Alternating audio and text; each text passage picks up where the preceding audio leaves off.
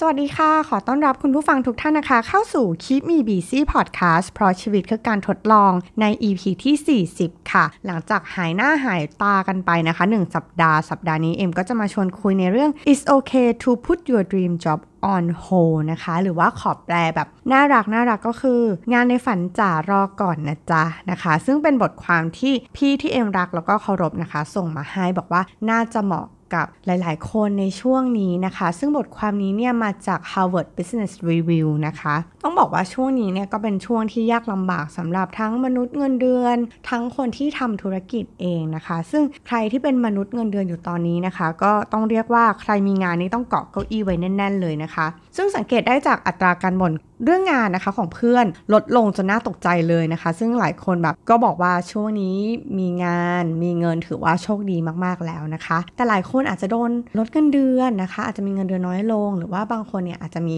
อยู่ในช่วงของการเปลี่ยนงานนะคะ ทีนี้เนี่ยหลายคนอาจจะมีคำถามว่างานในฝันนี่เรารอกันได้ไหมนะ นะคะ หรือว่าฉันจะยังมีโอกาสที่จะได้ทำงานในฝันอยู่ไหมนะคะ มันก็จะอาจจะเป็นคำถามที่เกิดขึ้นในช่วงที่เรากำลังดาวๆอยู่ หรือว่าเกิดการเปลี่ยนแปลงในชีวิตการทำงาน หรือว่าการเปลี่ยนแปลงในอะไรบางอย่างในชีวิตของเรานะคะ ซึ่งเขาก็บอกว่าใน Harvard Business Review นะคะเขาเรียกสิ่งนี้ว่า priority slide นะคะ ก็คือการที่เราหยุดเป้าหมายที่ยิ่งใหญ่นะคะ แล้วหันมาโฟกัสในสิ่งที่เบสิกมากขึ้น ถ้าคุณผู้ฟังเนี่ยเคยจำได้นะคะ ในพีระมิดของมัสโลเนี่ยเขาก็จะมีแบบมัสโล hierarchy of needs เนี่ยนะคะ บนสุดนะคะของพีระมิดเนี่ยคือ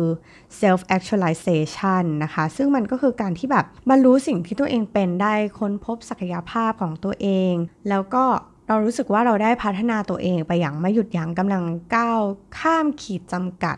เดิมๆของตัวเองได้นะคะ อันนี้คือจุดสูงสุด แต่ว่าในบางช่วงบางขณะนะคะ เราก็อาจจะต้องมีช่วงที่เราปรับลดมันลงมา ให้เหลือแค่ว่า เออ อย่างน้อยอะ่ะเรายังมีเพื่อน เรายังมีครอบครัวนะคะ ที่รักเราหรือว่ามีมิตรภาพดีๆ มีความรักดีๆนะคะ ซึ่งอันนี้เราอาจจะปรับลดมาเหลือแค่ social belonging เท่านั้นเองนะคะ หรือว่าเราแค่ต้องการ safety needs ก็คือความรู้สึกเฮ้ยปลอดภัยจากสิ่งต่างๆ อย่างน้อยที่สุดเรายังมีบ้านเรายังมีคอนโดเรายังมีบ้านพ่อแม่ให้กลับไปนะคะ หรือว่า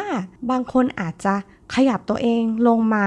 ดูที่เบสิกนิดเลยนะคะก็คือความต้องการทางกายภาพของมนุษย์ไม่ว่าจะเป็นมีอาหารมียารักษาโรคมีเสื้อผ้า สามารถที่จะจ่ายบินค่าน้ำค่าไฟค่าโทรศัพท์ได้นะคะ อันนี้เราอาจจะลอง priority ชีวิตของเราใหม่ว่า ตอนนี้งานของเรามันอาจจะได้ไม่ได้เป็นงานที่เติมเต็มความฝัน เติมเต็มศักยภาพของตัวเองอย่างเต็มที่ เราอาจจะลองกลับมาดูซิว่าอย่างน้อยที่สุดนะคะ เรายังมีคนที่รักเราเรายังมีบ้านอยู่ เรายังมีข้าวกินนะคะ อันนี้ก็อาจจะทำให้เรารู้สึกดีขึ้นนะคะ ในช่วงที่เรามีการเปลี่ยนแปลงในชีวิต นั่นเองนะคะ เพราะฉะนั้นเนี่ยบางทีเราอาจจะแค่ตอนนี้เราขอแค่เราเลี้ยงตัวให้ได้ในช่วงนี้ก่อน มันไม่ใช่สิ่งที่ถาวร แต่มันเป็นเรื่องชั่วคราวนะคะ แล้วก็ตอนนี้เราอาจจะขอแค่ดูแลภาระต่างๆ ในบ้านให้ได้ก่อน หรือว่าดูแลตัวเองไปได้ก่อนนะคะ ซึ่งการหยุดไปก่อนหรือว่าการพับโครงการนะคะ ไปชั่วคราวหรือว่าพับงานในฝันของเราไปชั่วขณะหนึ่งเนี่ยต้องบอกว่ามันไม่ได้แปลว่า เราล้มเหลวอยู่นะคะทุกคน เพราะฉะนั้นในในบทความนี้นะคะ เขาก็บอกว่าเรามาปรับใจทำใจสบายๆกันก่อน แล้วมาดูวิธีกันนะคะ ข้อแรกเนี่ยเขาบอกว่า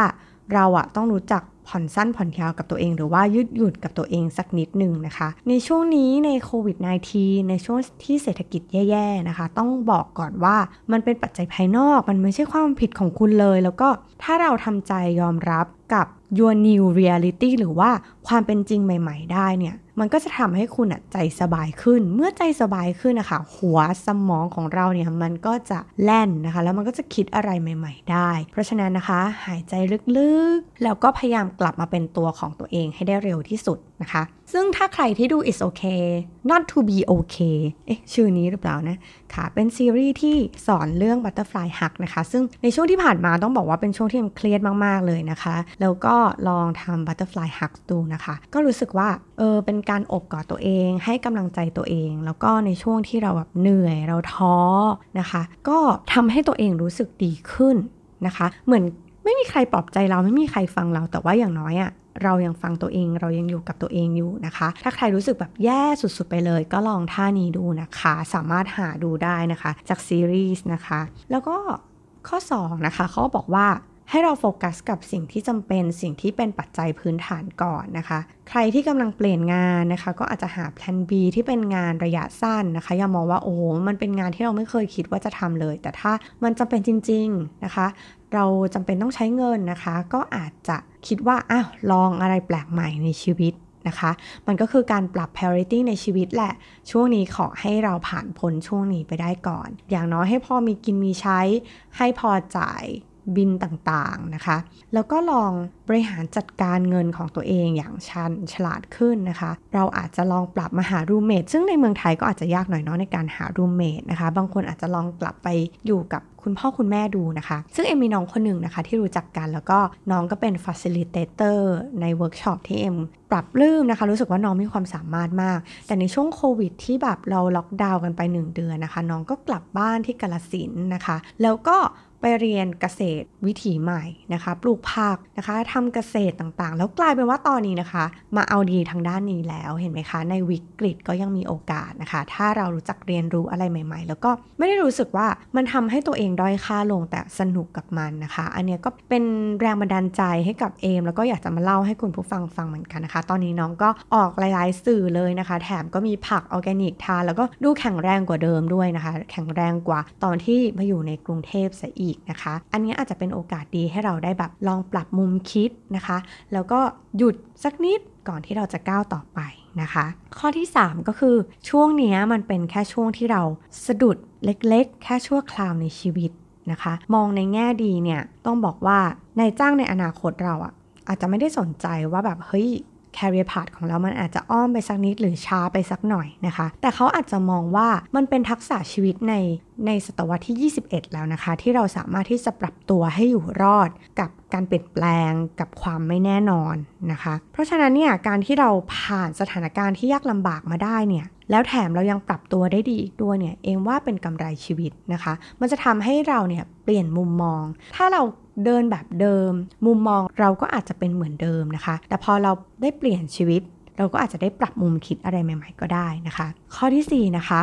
อย่ายอมแพ้ค่ะทุกคน แล้วก็อย่าเพิ่งล้มเลิกความฝันของเราทุกคนด้วยนะคะ เราอาจจะแค่อยู่ในช่วงที่ปรับเปลี่ยนไทม์ไลน์ในการทำงานของตัวเองไปเท่านั้นเองนะคะ ต้องบอกว่าช่วงนี้คนใกล้ชิดของเอ็มเนี่ยนะคะ ก็มีการเปลี่ยนงานนะคะออกจากงาน แล้วก็ เอ็มก็เห็นพยายามติดตามเขานะคะในโซเชียลมีเดียต่างๆ แล้วก็เห็นว่าเขาก็พยายามจะ keep นะคะ ตัวเองให้ busy เข้าไว้พยายามแบบ รู้สึกว่าตัวเองมีคุณค่านะคะ เอ็มคิดว่ามันเป็นช่วงเวลาที่ดีนะคะ ถ้าคุณมีเงินสำรองสักนิดที่แบบโอเค อย่างน้อยเราอยู่ได้ 1 เดือนนะคะ โดยไม่ลำบาก มันอาจจะทำให้คุณมีเวลาได้หยุดคิดสักนิดสำหรับก้าวต่อไป ซึ่งก้าวต่อไปมันอาจจะดีขึ้น สนุกขึ้นแล้วก็ท้าทายขึ้นก็ได้นะคะ ซึ่งเพื่อนเอ็มก็อยู่ในระหว่างที่กำลังสมัครงานใหม่นะคะเขาก็ระหว่างนี้ก็อบขนมขายนะคะแล้วก็มีการเปลี่ยน packaging ให้น่ารักนะคะมุ้งมิ้ง ก็ยัง up ราคาได้อีกนะคะ แถมในระหว่างนี้เขาก็มีการ relearn up skill re skill ของตัวเองนะคะ ด้วยการเรียนรู้ทักษะอะไร